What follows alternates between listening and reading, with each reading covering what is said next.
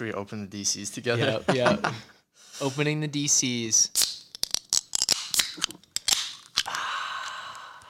So up? Riley, What's up? Koosh, this one's for you.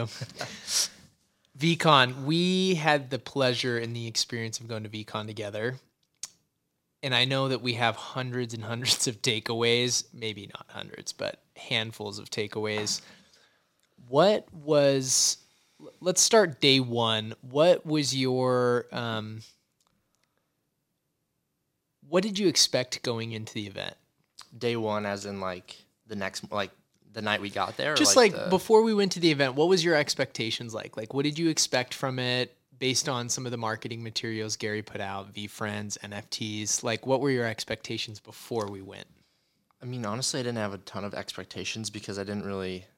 I only started seeing the marketing materials kind of like a week before we went when you were sending them to me. Just because I don't know, I just I don't know if I was following all the like VeeCon accounts or whatever. Um, but I didn't think there was gonna be that many people. Like when we pulled up to the meet and greet event, in my head, I don't know why, but in my head it was just much smaller. Like, oh, not everyone's gonna be here yet. Like, but it was opposite. right So we got there and it was like that huge field in front of the the stadium and it was like completely full. And I was like, and didn't we time it perfectly because it was obviously thunderstorms like It an was like- hour before we got there Yeah, it was like hailing. Um, Gary like posted on his story. He was like, "What the hell is this?" And it was like hail. But yeah, it was like perfect when we got there. Like the rain had just stopped. It's kind of humid, and then the sun was just going down. It we timed everything perfectly because by the time we got there, we were able to get the wine signed because they That's shut the line down true. just to the wine holders. that's right I was like, thank God Blake has about nine bottles in his bag. but we uh, had like for those of you listening the perfect timing in about 10 situations when we were at VeeCon we were just in the right place at the right time yeah, and to speak to what jesse itzler said is it's so putting yourself in the right position um, and then also make, taking advantage of that yeah. you know Not just being like at the right place, but like being at the right place because of the right reason or something like that. You know? Exactly. So to jump back a little bit, we how Riley got invited to VeeCon was kind of interesting. Originally, I was planning to have it be my wife and I. Um, reason being, I bought two VeeFriends years ago in thinking, okay, well, this is an event. There's a utility behind the NFT. I've been to Gary's conferences before. He always provides massive value. And then we got pregnant, so she wasn't feeling super great. And it was perfect timing for Riley to come on the VeeFriends trip. Yeah. I think I knew for sure like the week before. That's right. Well, yeah, you told me that, and I was like, I actually bought my ticket like five minutes after you said it. like I didn't even wait for like serious confir- confirmation. I was just like, all right, we're going. We're going. Um, We're going. But yeah, so that was that was fun. So opening party, we had the chance to kind of weasel our, our way into um, talking, just getting a photo with Gary. And I am a collector of his Empathy Elephant wine that he launched, kind of an exclusive collection. So it was fun to get those bottles signed, and then we ended up going to give a few of those away. And I think that that was something totally spur of the moment that I came up with because, you know, I ordered close to 100 bottles of that wine, so I've got plenty of it. And what better way to um, give back to those that didn't have the ability to meet and greet with him because his line was so long. Well, the line, like right before they shut it down, the line was through the whole field, wrapped around. I'm just like, I don't like, I don't even know how many people actually got through, but like the people, like it was like halfway through the line, they said they've been waiting there all day. Right. Like this line's not moving fast at all, because like what I realized is when we were like in the event, like inside the stadium for the day, the other days, it seemed like he was moving it a lot quicker. So I feel like that night was kind of like a test run. Yeah, to see how the because his goal was to like meet, obviously meet everybody and take a Yeah. photo with them. You know, fanboy. I think he just was shy. I think he probably just like crossed like the fifty percent mark of like. Right. I think he meant like forty seven hundred, and there was like seven thousand that went or something. That's crazy. That That is wild. Okay, so let's dive into it a little bit. Day one of the conference, woke up early. It was a madhouse to get in there. Um, This was another example of good timing. yes, we had the ability to uh, go in the media line because Riley obviously had a camera with him, and we just acted like we knew what we were doing. Confidence. Confidence is key. Um, that first day, I know it was long. What were some of your takeaways from that first day? I think some of the main speakers that I remember and recall, you know, obviously Gary V 1.0, Gary V 2.0, Yes. and the real Gary V came out, which was quite comical. But uh, what were some of those takeaways from some speakers that you, re- recall? Well, if Jesse Itzler was that day, I mean, that was by far my favorite speech, maybe even of the whole event. Yes. I didn't really follow he- Jesse Itzler prior, but I am now, and I like his. Yeah, Friday was the banging day. We had we had the so let's let's start with Friday and we can kind of talk through our day cuz I think that there's different takeaways from each speaker that were pretty interesting. So Jim Kwik um what was some takeaways from Jim's speech? Do you remember? Did we listen to it? Did we stay? Yeah, we stayed. was on right after him. Oh, yeah, because- yep. And he talked about memorization and techniques to he do was, that. yeah. He was talking about. I honestly don't really. I didn't take honestly a lot away. Even if you would have asked me the day after, Right. I didn't take a ton away from him just because I wasn't super interested in it. Um, I think he could have done a better, um, Intro. well, intro and just kind of like the whole plot of the spe- like of his talking. Like, I didn't want to. I didn't want to like participate in a memory game, you know. Yeah. So that like- early in the morning, first thing. Yeah, it was like yeah, It was kind of a lot. Because I was pumped up from Gary, and then I was like, all right, What's this next? guy. So we had a few breakout sessions, and then we went to the panel called "Sweet Talking with Candy Digital" with Mike Novogratz, the founder of Galaxy Digital, which is a huge crypto fund. Um, I follow Mike pretty religiously, so I think it was a new face for you. Yeah. Michael Rubin, the owners of the 76ers, he also owns Fanatics um, and started Candy Digital, which is basically taking Fanatics, which is a clothing and licensing company through Major League Sports, you know, all your memorabilia, all your clothing, all of that stuff. And he started a digital company to do NFTs around events and entertainment within the sporting industry, like a dunk or something, it turns into an NFT. So Yeah, kind of a collector's item. Uh, what was some things from that talk that were fascinating to you? Obviously, Ga- Gary sat on that pan- panel as well. Well, it's kind of just interesting to see like how connected Gary is with all these people. Like just like not random people, but just like you know Michael Rubin. Like you wouldn't. I don't know if I would correlate them to like. I wouldn't think, oh yeah, Gary and Michael Rubin. Yeah, You know, but then they're like, yeah, we started Candy Digital together, all this stuff, and I'm just like, I didn't even know about that when it was happening. Because I knew about the All In Challenge when they started it, but I didn't know what they were doing. Like, I don't know if they said they were doing this or not, but And that's, I think, from that conversation, I remember um, Candy Digital surfaced from the All In Challenge. And for those of you that don't know what the All In Challenge was, it was early in the pandemic where Gary and a group of um, wealthy individuals started auctioning off sports related experiences and items in exchange for raising funds to feed individuals during uh, 2020 when things were starting to crash and go south. So I think what's really fascinating is is something for such a good cause brought the three of them together and now that they've you know been at the right place at the right time they are now starting their own company together which has a lot of potential in my opinion yeah. So what's the premise of Candy Digital? Is it just like an NFT Web three company, pretty much? Yes, from my understanding, it's the web. It's a Web three NFT company that is taking. So let's say like a signed Derek Jeter jersey. Gotcha. know, and they're turning like, into an a- NFT. Exactly, they're taking that and and either turning that into. And the thing about NFTs that's fascinating to me is two things. One, it's giving you the ability to own a piece of something or something and it's allowing your funds to remain liquid if there's a buyer. I mean, the stock market's a perfect example. It's like you can't sell your stock unless someone's going to buy it. I, yeah, So but like You the know, the, the premise behind that is there always needs to be a buyer for it, which is kind of the it's that's where the liquidity pool tends to be interesting a little bit when it comes to some of that memorabilia stuff.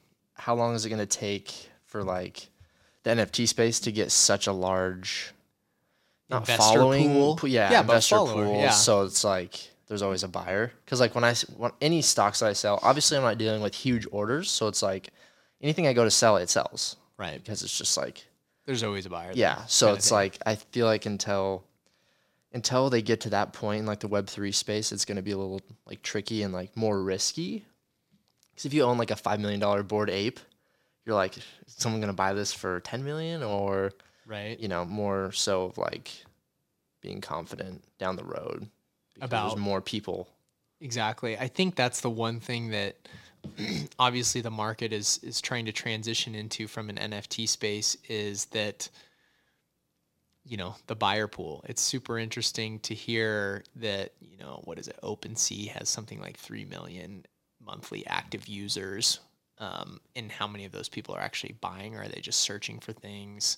Yada yada yada. Um, so when it comes to what the NF, NFT space is like what is the NFT space to you? Like how do you see Yeah, that's a good question because I think well, what right when Gary introduced VeeFriends was kind of when I was just learning what the heck it all was.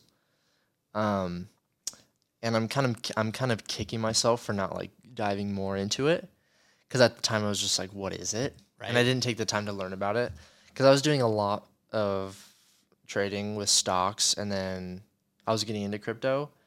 But then I was like, there's so much to the NFT space. I was like, oh my gosh, this because is a crypto is like a other... whole other la- or like NFTs are a whole nother layer of crypto.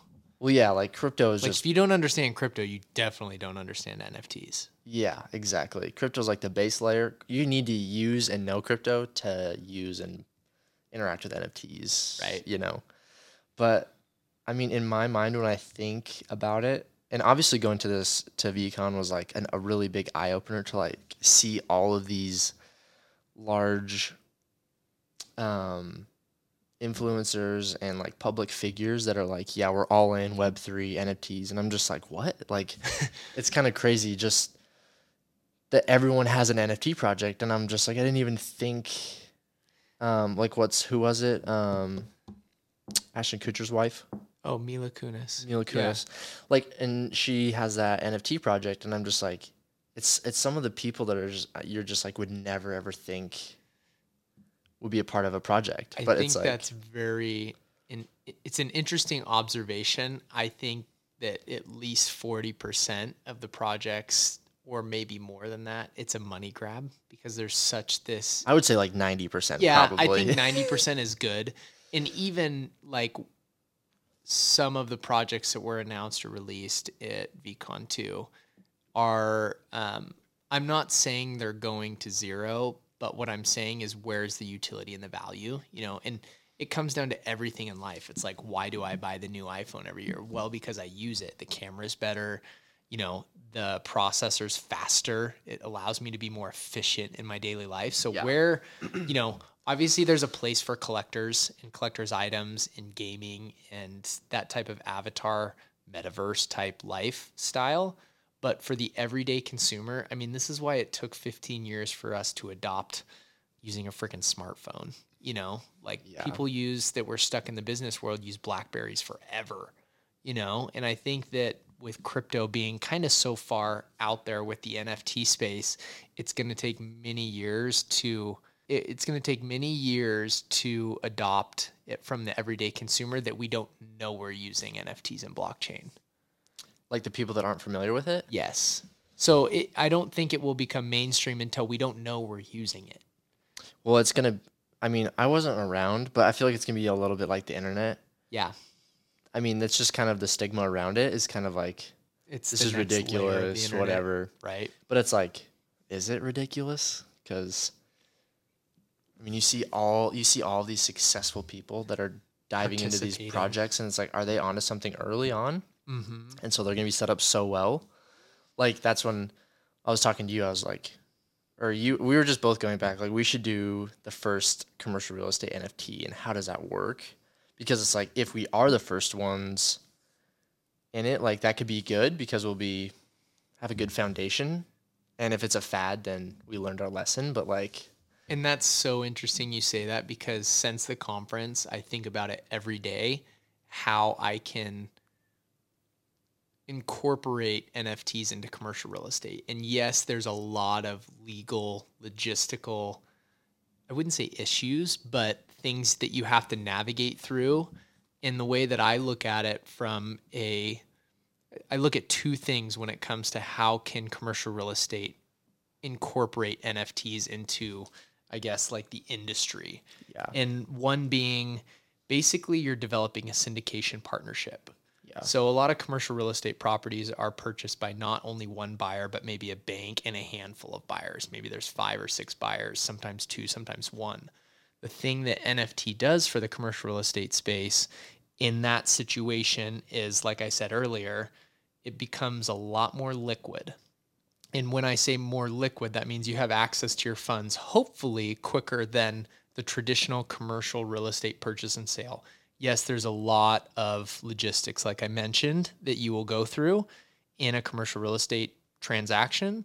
But I think NFTs allow that process to go a lot more smoothly because a lot of entitlements, a lot of um, history on the property. Title, you know, you've got a clear title before you close in most circumstances. And so with the blockchain and the verify, you know, the ledger that is verified and immutable gives you the ability to track something back to the day that it was first created. Now, it's going to take a long time for us to adopt that and put it all on the blockchain, but once we start to make progress on that, it can happen. So, the number one thing, like I said, it's going to create liquidity in the space, and I hope that it has that ability to do that.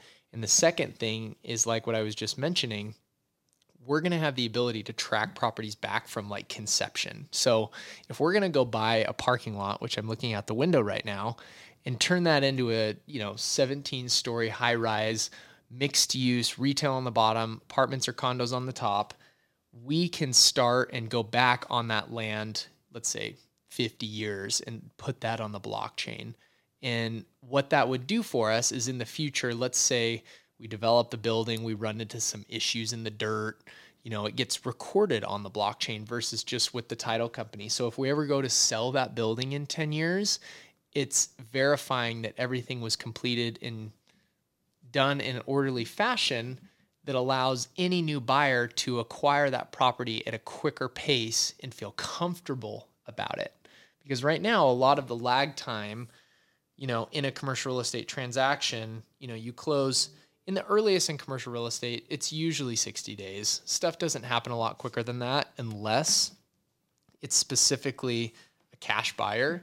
But for most circumstances, it's 60 days. But if any buyer or lender is coming in to purchase that property and they need to underwrite it and they have this immutable blockchain history of what's gone on on the property, it's going to make them a lot more comfortable when processing these transactions. So, what happens when our typical transaction goes from 30, 60 days to five? Like, how does that impact the industry? And that's what excites me, is because it makes commercial real estate properties more it it gives them the ability to be more liquid. Like I said, disclaimer here: there's a lot of legal compliance that we got to figure out with this.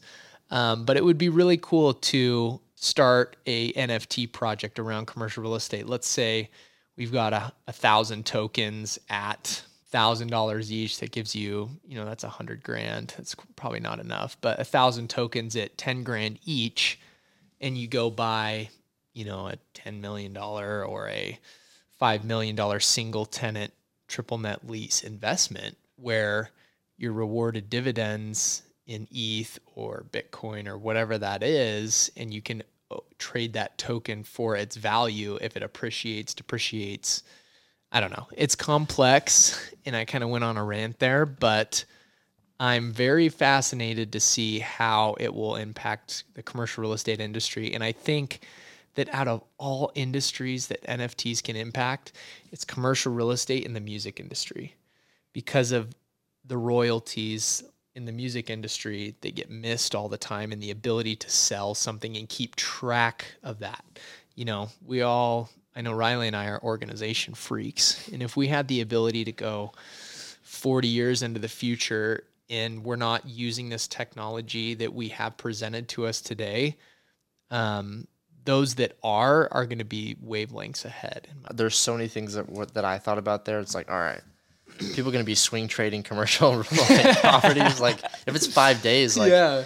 what does that look like? And also, one thing is like, all right, so if a party goes in and buys it, and then everyone's like trading it, like obviously there's got to be like, you know, like the Gardner Company, a sole owner and manager. So I, mean, it would doesn't say have to like be the, creator would retain 25% of the investment as like a sole member manager.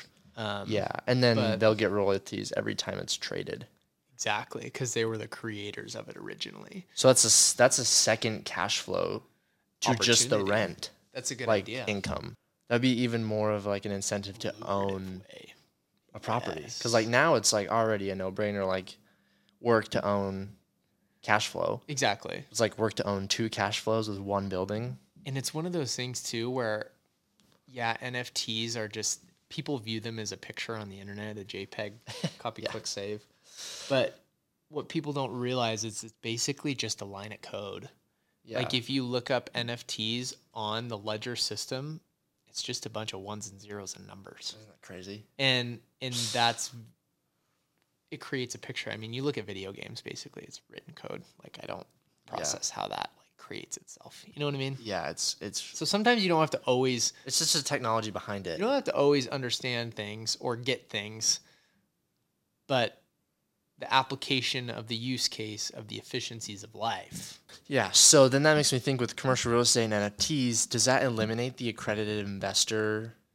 Oh man, that's a whole Label that, like. Because like you know to participate, is it in any syndication or most syndications you have to be accredited investor? That's a great question. I don't know all the legalities and the rules around accredited investor Okay. stuff. It, it might be like a monetary value of how much you're putting in or how much the project's worth. Or yeah, something. there's something in that. I, I know some research is like you have to have a net worth over like a million dollars or something Yeah. like that to be accredited, and then you have to file something and show that you are. I mean, the government has their hands in everybody's pocket to an Yeah. extent.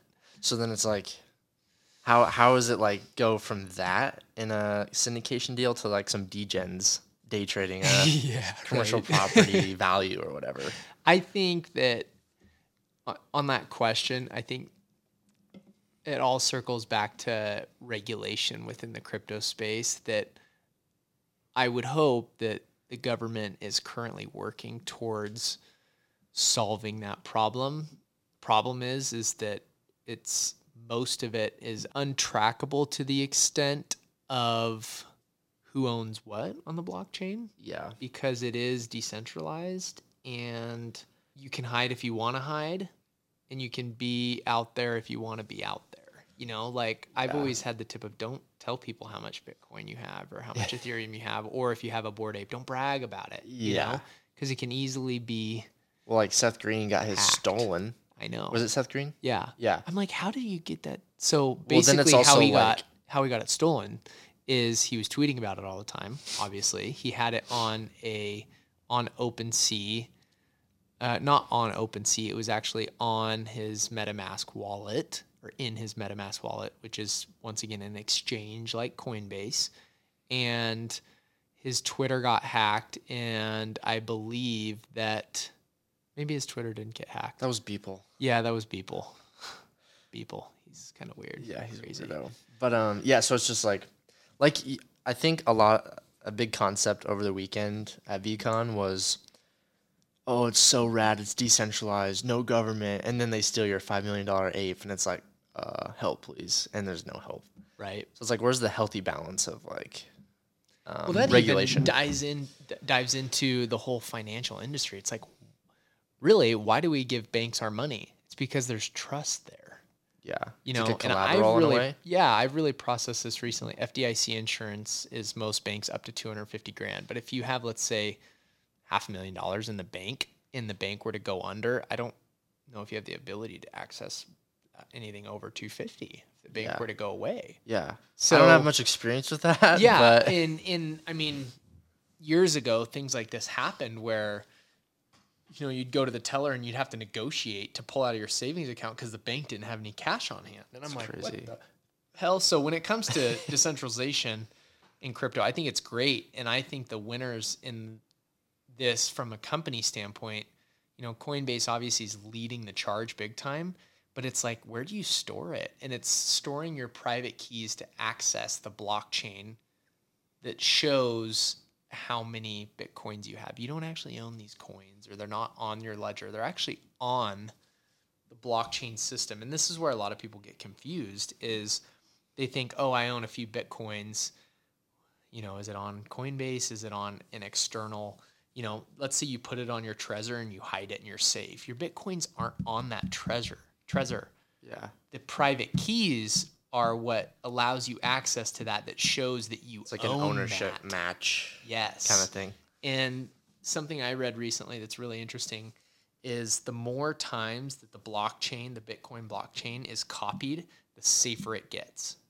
So, That's like, I think MIT spent like, I want to say it was like six to seven million dollars to house a copy of the Bitcoin blockchain and to carry it on going forward. That's crazy. So it's like to keep the computing power in the record system. I mean, they needed six to seven million dollars worth of servers to store all of those transactional lines of code, and and that just blows my brain because it's like Well, every time that the, the code is copied, it makes it safer and safer and safer and safer. So people are like, oh, it hasn't been hacked. Bitcoin can't get hacked, and it, I guarantee it's never going to get hacked because it keeps just getting safer and safer and safer. The more transactions that go through to the line of code. Exactly. And there's more people that are spending the money to to be that proof of having the code. So and I don't know, there's something like 2500 copies of it now that all these companies have spent millions and millions of dollars to have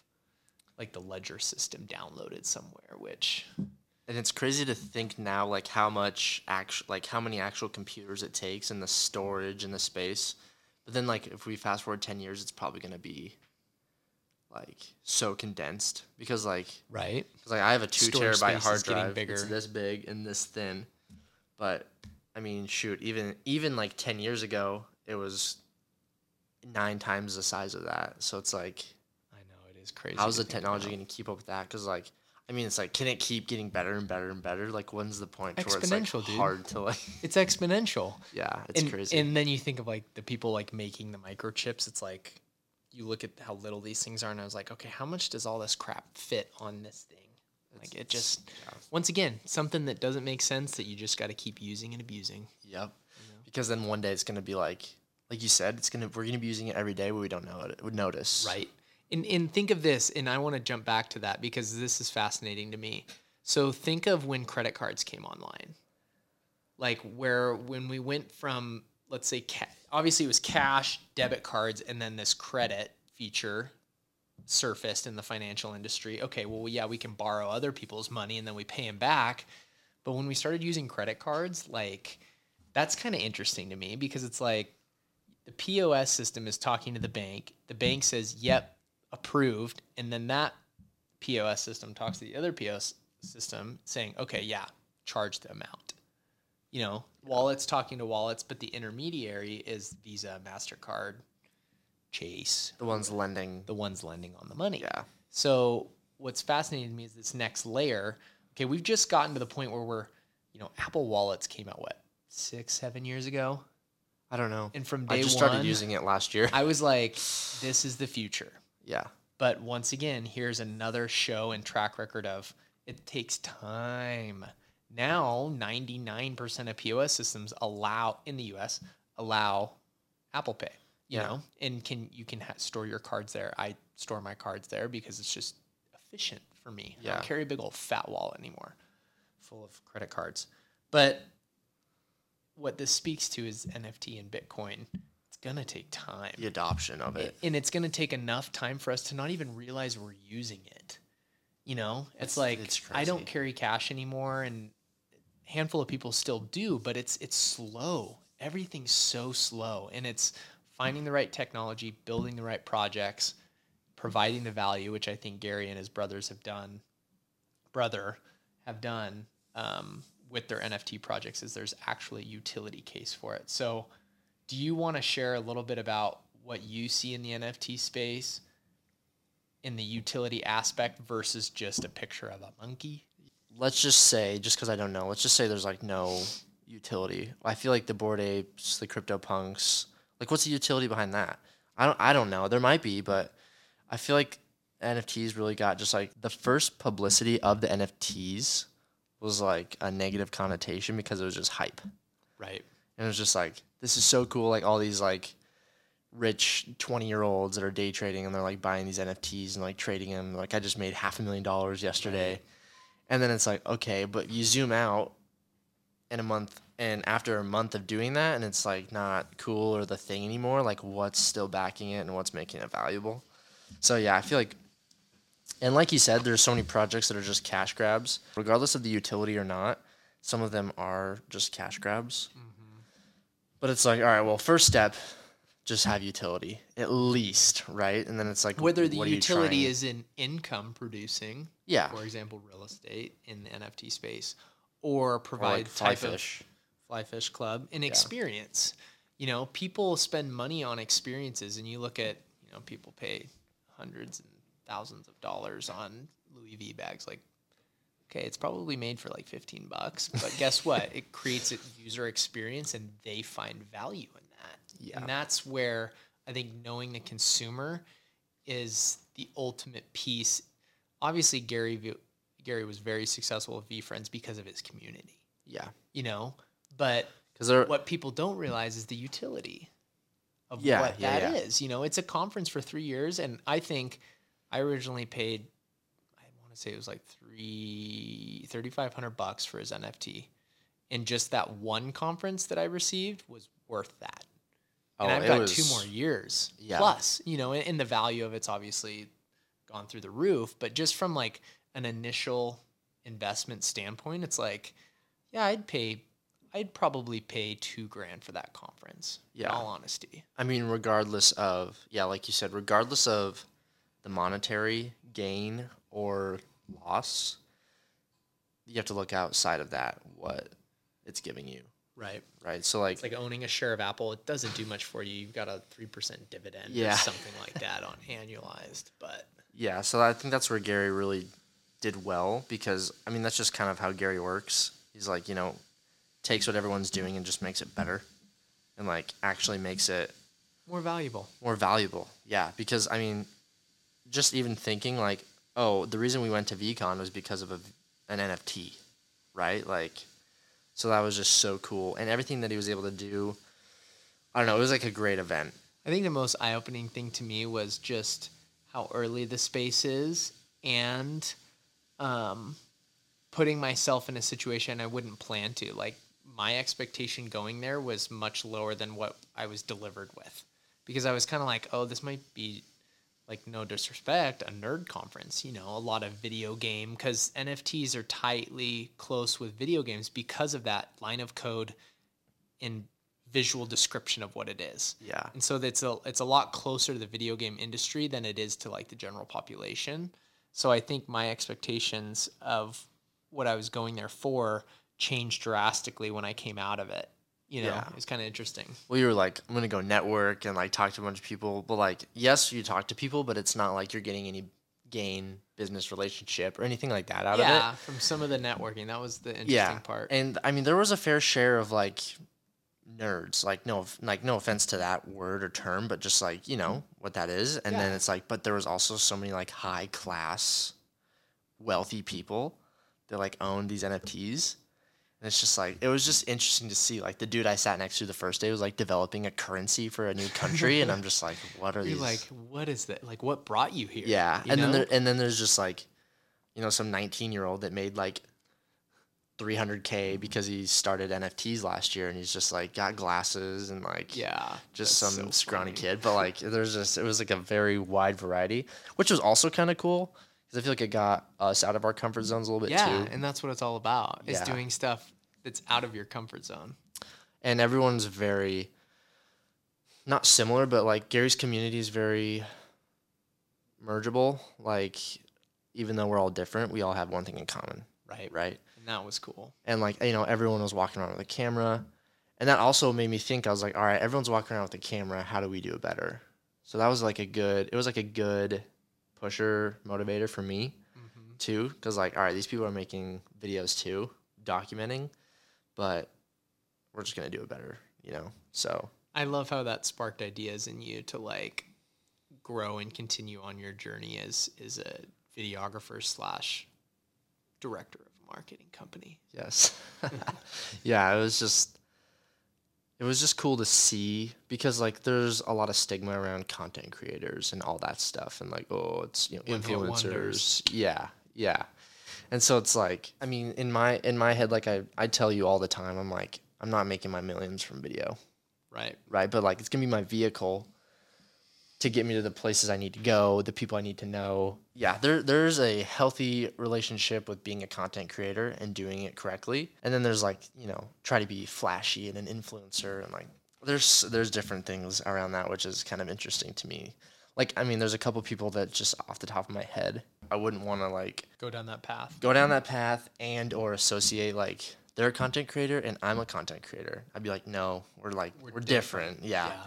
So There's a this- stigma with it, and I think through the last, I would say, three to five years, you have had the ability to be a freelancer if you're in that industry and make some pretty good money. Guess what? Things are changing. Well, that, so that's the thing too. When I started video, there was probably three videographers that I knew of and that were actually working. Like in not three, okay, you know, but Handful. not that yeah, many, Boise's a small town. right? Not that many. Now you look at it, and I have high schoolers left and right DMing me and you know asking me, you know, I'm getting into video. Like, what do you think? And like that just wasn't a thing when I started. So it's just kind of it's cool, but it's also like I'm glad that I'm rooted and like because there's not I mean like I don't see any I don't see competition in my opinion because it's like if someone chooses to work with them there's a reason for that and I need to fix something. There's this it's so saturated now. Yeah, that's true. It's just like NFT and the projects. cream, the you know, the good will rise to the top. You know, Yeah, just like the NFT projects.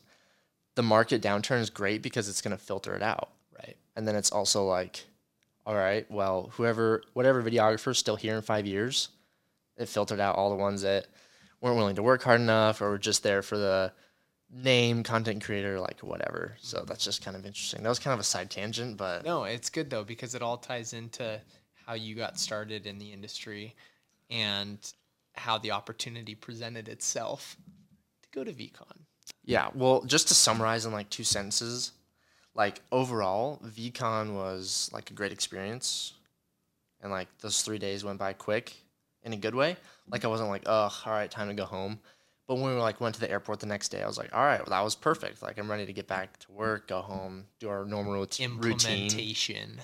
Yeah, but it was like, it was a healthy reset and like ten out of ten experience. Yes, and we will be going back next year.